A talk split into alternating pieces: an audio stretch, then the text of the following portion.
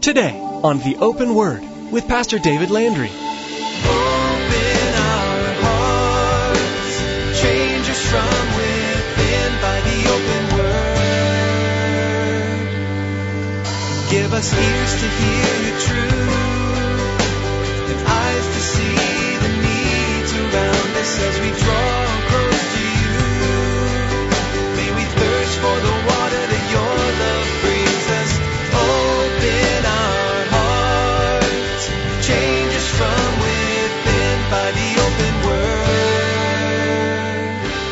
you're going to build a house, eh? Then you need to be willing to take the time and to pay the price for setting a firm foundation on that house. And throughout the scripture, it speaks of those who are followers, who are truly disciples of Christ, how we are a building. We are a building of God. We are the temple of the Holy Spirit. And it's not a brick and mortar thing that Jesus is worrying about here. He could care less whether this physical building cracks down.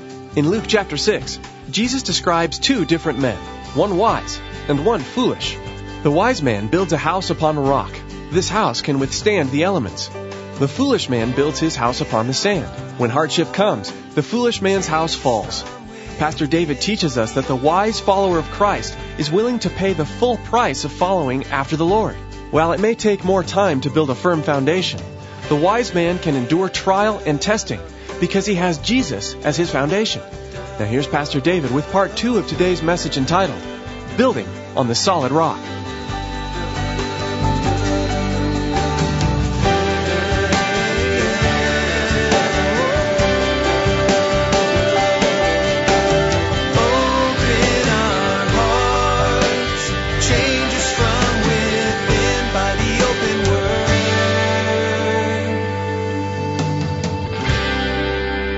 Mr. President, it wasn't, as you said in your news conference, just a bunch of violent, vicious zealots who beheaded people or randomly shot a bunch of folk in a deli in Paris.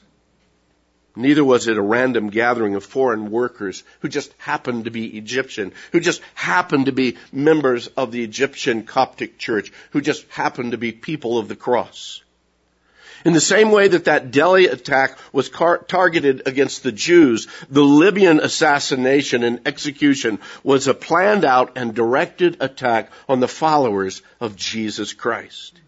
And for years, for years we've, we've looked at this act of martyrdom and we've relegated it to the distant past or to an unknown future, an apocalyptic end of times. We may be beheaded for our faith. But beloved, we're in that time right now.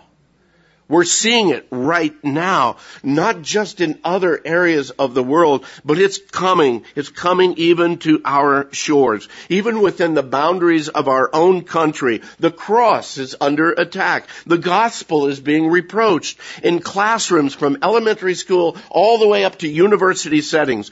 Our Christian faith is continually being challenged. And yes, unfortunately, even in the church, even in the church, the Word of God is being dismantled, it's being marginalized by liberal church leadership. And for them, the truth of God's Word is no longer a truth. It's being reinterpreted by a godless society to fit their declining morals and to bring no offense to anyone. Oh, we mustn't offend anyone by saying what is the truth. Beloved, we need to understand that the message of the cross is very often offensive to those who would reject it and stand against it. God help us if we begin to water down the message for some temporary comfort of any man or to conform even to any new or revised law of our own land. We cannot water the truth down. And it's past time for you and I as believers to take a stand for what we believe in and for who we believe in. But you need to realize that if you take that stand, it's going to cost you something. Salvation is free. But to walk in the truth of that light will cost you something. Maybe not death. Not yet. Maybe not imprisonment. Not yet. But it will cost you as your life moves further and further away from the flow of this present world and closer and closer in line with the call of Christ in your life. But you need to remember that the loss that you face through faithful obedience to Christ will be in those things that, that, that don't last anyway. And the gain that you'll receive in obedience to Christ is something that no one can ever take away from you. The words of James Elliot, a missionary down to Ecuador, who lost his life along with four others back in 1959. His words were these. He said, He is no fool who gives what he cannot keep in order to gain what he cannot lose. So let me ask you this morning. At this present time, is your faith set on a sure and solid foundation? Is your faith founded and set on a personal, living, and vibrant relationship with Jesus Christ? Because if not, what are you going to do when the big storms come? What are you going to do if they told you deny Christ or face execution? Oh, I'd stand for Christ. I'd stand for Christ. Oh, I hope and pray I do too. But the only assurance we have is if there is a real and true relationship with Jesus Christ in our lives and not just a busyness in religious activity. You see, if it was busyness in religious activity and they told those 20 men to deny Christ, oh, absolutely, absolutely. But because they had a personal relationship, they dared not deny the one who bought them. This whole section of Luke, beginning back in verse 17 and on through, through the end of the chapter as I've shared with you, it's, it's Luke's version of the Sermon on the Mount. Uh, we, we find a, a longer version of it in Matthew. Matthew chapters 5, 6, and 7 speak a lot more in detail of what Jesus taught that day. But in both Matthew and Luke, they bring out the fact that what Jesus is talking about here is kingdom living. How you and I should be living our lives as members of God's kingdom. Jesus is teaching his disciples how that if they truly are the children of God, there is a certain expectation on how they should live their lives. And you know what? The same is true for you and I. If it was true for them 2,000 years ago, it's true for you and I. Here at Luke, Jesus asked a very pointed question, didn't he? And it's a question that you and I need to face. He says in verse 46, but why do you call me Lord, Lord? And you don't do the things that I say to do. It can't be any more direct than that, can it? You think, ouch. What, whatever happened to, you know, gentle Jesus, meek and mild? I mean, he's coming right to the point here. But it's over in Matthew's account, in chapter 7 of Matthew, that we see even, even a deeper statement that Jesus is making. In Matthew chapter 7, verse 21, Jesus says to those that are around him, I believe the 12 that are there as well as the others, as well as the others. He says, Not everyone who says to me, Lord, Lord, shall enter the kingdom of heaven, but he who does the will of my Father in heaven. Now, Jesus isn't talking about a works-based salvation. But what he is saying is, is if you truly are saved, if you truly know me, then you'll do what has been commanded. If you love the Father, then you will willingly obey the Father. He goes on in verse 22 of Matthew 7. He says, Many will say to me in that day, Lord, Lord, have we not prophesied in your name? Cast out demons in your name? Done many wonders in your name? Taught Sunday school in your name? Served on the elder board in your name? Taught from the pulpits in your name? Ministered in vacation Bible school in your name? Haven't we done all of these things in your name? Okay, I added some things to that, but statement is still true. Because verse 23, Jesus' response to all of them was, Then I will declare to them, I never knew you. I never knew you. Depart from me, you who practice lawlessness. Because you see, Jesus knew their hearts, just as he knows each one of our hearts this morning here in this place. And he knew that they were busy about a lot of religious stuff. But the core of the whole matter needed to be relationship. Relationship with Jesus Christ. And they did not have it. They were busy about being religious. Jesus says, I never knew you. What do you do with a statement like that? What can you do? The problem is, is by the time you get that statement, it'll be too late. So I ask you today, are you known by Jesus? Apparently there was never a true relationship with Jesus Christ. A lot of religion, perhaps even good works, but there was no real living connection between those who were crying out, Lord, Lord, and to the Lord himself. That's why the question Jesus puts out is so cutting. It Cuts right to the very core. Beloved, the gospel has to have an impact on our lives. It must change us.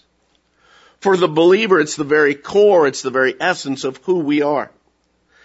And I believe that the church needs to be actively involved within our community and throughout the world. But you know what? You don't come here to join a community service organization. I also believe that the church needs to be a place where people can come in, be connected, be loved, be encouraged, and be challenged. But you don't come here to join a social club. The church is here to proclaim the message of the hope and the forgiveness found in Christ. To assist each of us in our walk in Christ. To challenge each of us in obedience to Christ. And to surround each other in the love, the very essence of Christ. And if we're not doing that, then we fail. It's just a big fail. We fail because we fail in equipping and preparing people for the storms that will inevitably come on every life. These are storms that no social club, no community action group can ever prepare you for. These are storms that require that you and I have a sure and a solid foundation. And that's why Jesus told his disciples there, both in Matthew as well as here in Luke, whoever comes to me and hears these sayings and does them, I'll show you what he's like. He's like a man building a house who dug deep and laid a foundation on the rock. And when the flood arose and the stream beat vehemently against that house and could not shake it, for it was founded on the rock. So you're going to build a house, eh? Then you need to be willing to take the time and to pay the price for setting a firm foundation on that house. And throughout the scripture, it speaks of those who are followers, who are truly disciples of Christ, how we are a building. We are a building of God. We are the temple of the Holy Spirit. And it's not a brick and mortar thing that Jesus is worrying about here. He could care less whether this physical building cracks down. Uh, okay, he probably does care, but it's not, he doesn't care as much as he cares about your life. It's not brick and mortar that we're speaking about. It's the spiritual life of those who say that they're followers of Jesus. And you have to be willing, you have to be desiring to take the time and to pay the price, to seek the Lord with all of your heart, your soul, your mind, and your strength. You have to be willing to pay the price to grow in the grace and the knowledge of our Lord and Savior Jesus Christ. You have to be in consistent and continual communion with Him throughout your day. You have to be willing to be a servant, willing to serve the Lord and His kingdom's work. You need to be consistently choosing to walk in obedience to the Word of God and to His commands. None of those things come to us naturally, do they? We have to purposefully choose in our life. I have decided to follow Jesus. No turning back, no turning back. The cross before me, the world behind me. Though none go with me, still I will follow. Next, Jesus speaks of the one who wouldn't take the time. He wouldn't pay the price to set the foundation. He says in verse 49, he says, but he who heard and did nothing is like a man who built a house on the earth without a foundation. against which the stream beat vehemently, and immediately it fell, and the ruin of that house was great. Imagine with me, if you would, that there was an individual by the name of Rodney. And beyond all of the relative wisdom, all of the current building codes and practices, he decided he was going to build this beautiful home without wasting all of that time, all of that effort, and all of that money to dig and pour in a foundation for that home. After all, the, the, the, money he saved on the foundation could be put into all kinds of decorations for his home. After all, no, nobody sees the foundation anyway. So Rodney goes about building his house. It's decorated with all the finery available. He's got beautiful windows. He's got carved doors. The millwork is just absolutely spectacular and without equal. He searched the world over to bring into his home just the right decor. A real testament to who he was and, and to his position in life. Rodney had built an absolutely beautiful home. There's another man by the name of Justin. He also decides to build a house. And he surveyed the land. He, he, he spent a lot of time looking and seeing what it was going to be required to build a house. And after surveying the land, he determined that he was going to spend extra money for a deeper excavation to be sure that he had a solid foundation all the way to the bedrock. And the expense of doing that was absolutely tremendous. Many of his friends told him, man, you are wasting so much money, so much time, so much effort to set that kind of a foundation. After all, it doesn't really matter that much, does it? As a matter of fact, Justin ended up spending so much money on the excavation and on the foundation of his house that by the time he actually got to building the house itself, he realized he didn't have much money to build a very fancy house at all. Oh, the doors and the windows, they were, they were sufficient, but they weren't showcase status. His interior trim, his cabinets, all of his decor, well, they were just, they were just pretty well normal. But there was one thing that Justin noticed right off. Every time he would close a door, close a window, there was a solidness about that. And there, there, there was a security in that that he felt every time he would close that door. It just felt solid to him. He felt pretty secure in his not so fancy house. And for years, these two men, they lived alongside each other. Neither one of them had any real problems with their houses. Oh, Rodney, every once in a while, he'd have to reshim a door because it would be sticking or wouldn't stay closed quite right. Or maybe there was a little bit of crack here or there that he would patch up and paint. All of it would look wonderful. And for years, they lived together with no major situations coming. And Rodney would continually think to himself as he sat in his showcase house, what a fool Justin was to spend so much of an effort putting in that deep, expensive foundation. And he's got such an ordinary home. Look how beautiful my home is.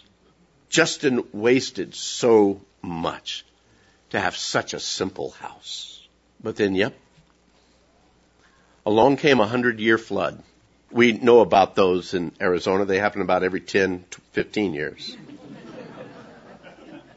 At first it didn't seem to affect either one of the houses, but, but soon Rodney found that this stream of water that was rushing past his house was starting to wear away the soil and exposing his slab. he wasn't worried too much about that until the rain continued and suddenly he started noticing a few more cracks than were normal. Pretty soon even the fancy millwork started showing a few cracks. And those doors that he had shimmed, now they're even harder to close, or once they're closed, they're, they're harder now even to open, and the rain kept coming. Within a few days, this steady downpour, he noticed that the dirt underneath about half of the slab on his house had been washed away, and his house was literally beginning to crack in half. Next door over at Justin's house, he had been weathering the storm fairly fairly well. A couple of the windows had a little bit of moisture on them, but nothing. It was pretty easy to deal with. And on the right side of his house, the side that was next to Rodney's house, A lot of the soil had been washed away. But as the soil was washed away, it simply exposed this solid, this deep foundation underneath his house. And it really didn't affect anything major. And once the storm began to subside, Justin's house remained completely intact, no problems, very livable. But as the storm subsided, the water continued to come down off of the mountains and it continued to wash away, continued to wash soil underneath the house of Rodney. And by now that, that crack in the slab was so severe, it impacted the walls, the ceiling, everything. The house soon became so dangerous, he had to move out. And all those fancy doors, all those special windows, all the beautiful millwork, all the decorations of that house did absolutely nothing to save his house from destruction. As a matter of fact, the public safety officials, they wouldn't even let him go back in to get his belongings. And as the house collapsed, it took everything with it. Everything that he had.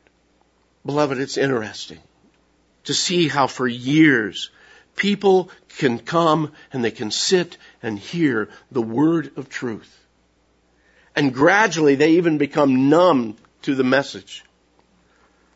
They, they become literally anesthetized by the busyness of the things of this world and the word of God does not impact their lives. Many and some of them would even say that they're believers. They spend so much of their time in life, so much of their effort, so much of their personal resources on the things of this world. And so very little effort is ever placed on building a solid spiritual foundation in their lives. A foundation that would allow them to be able to stand against the fiercest of storms that might come in this present life. It's these people, they seldom have time to be in God's Word. Their prayer life is next to nil. Well, maybe it's now I lay me down to sleep, pray the Lord my soul to keep. If I should die before I wake, I pray the Lord my soul to take. Certainly I pray every night. They're very sporadic in their church attendance. They wonder why things have changed so much. They rarely or they never step up to serve the Lord through serving the church. And if you ask them, they simply say, well, you know, I'm so busy. I, I don't have time.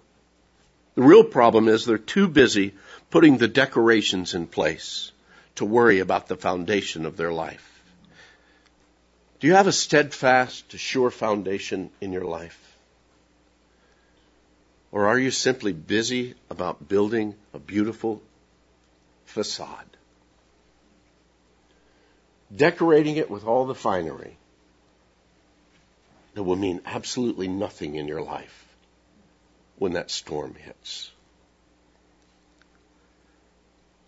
When storms come in your life, great or small,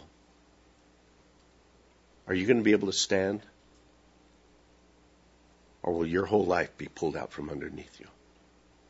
It's far too easy for us all to fall into the routine of life and not take the time to invest in eternity. Open our hearts, change us from within by the open word. We can all remember the marketing campaign, WWJD. What would Jesus do? While this became somewhat cliche, the concept behind it is crucial. In each and every circumstance, we need to consider not only what Jesus would do, but what he did do when he was here on earth. As Pastor David teaches through the Gospel of Luke, we'll see exactly what Jesus did. We're sure today's message has been a blessing to you. Maybe you'd like to get a copy of today's message. Here's Tracy with all the information you need. Life these days moves fast. From one appointment to the next, most of us race through our days with blinding speed. Those in between moments are great opportunities to connect with God by hearing from Him. To hear more encouraging words from God's Word through the ministry of Pastor David, go to theopenword.com and click on the teachings page. Thanks, Tracy. Again, to secure your own copy of today's message, simply log on to theopenword.com and select the teachings page. You can also give us a call if you'd like. That number to call is 520-836-9676. That's 520-836-9676. Another option to get in touch with us is to send us an email. Our email address is info at theopenword.com. Once again, you've been listening to The Open Word with Pastor David Landry of Calvary Chapel in Casa Grande, Arizona. In the next edition of The Open Word, David will continue teaching through the Word of God. So please make plans to join us again, and may God richly bless you.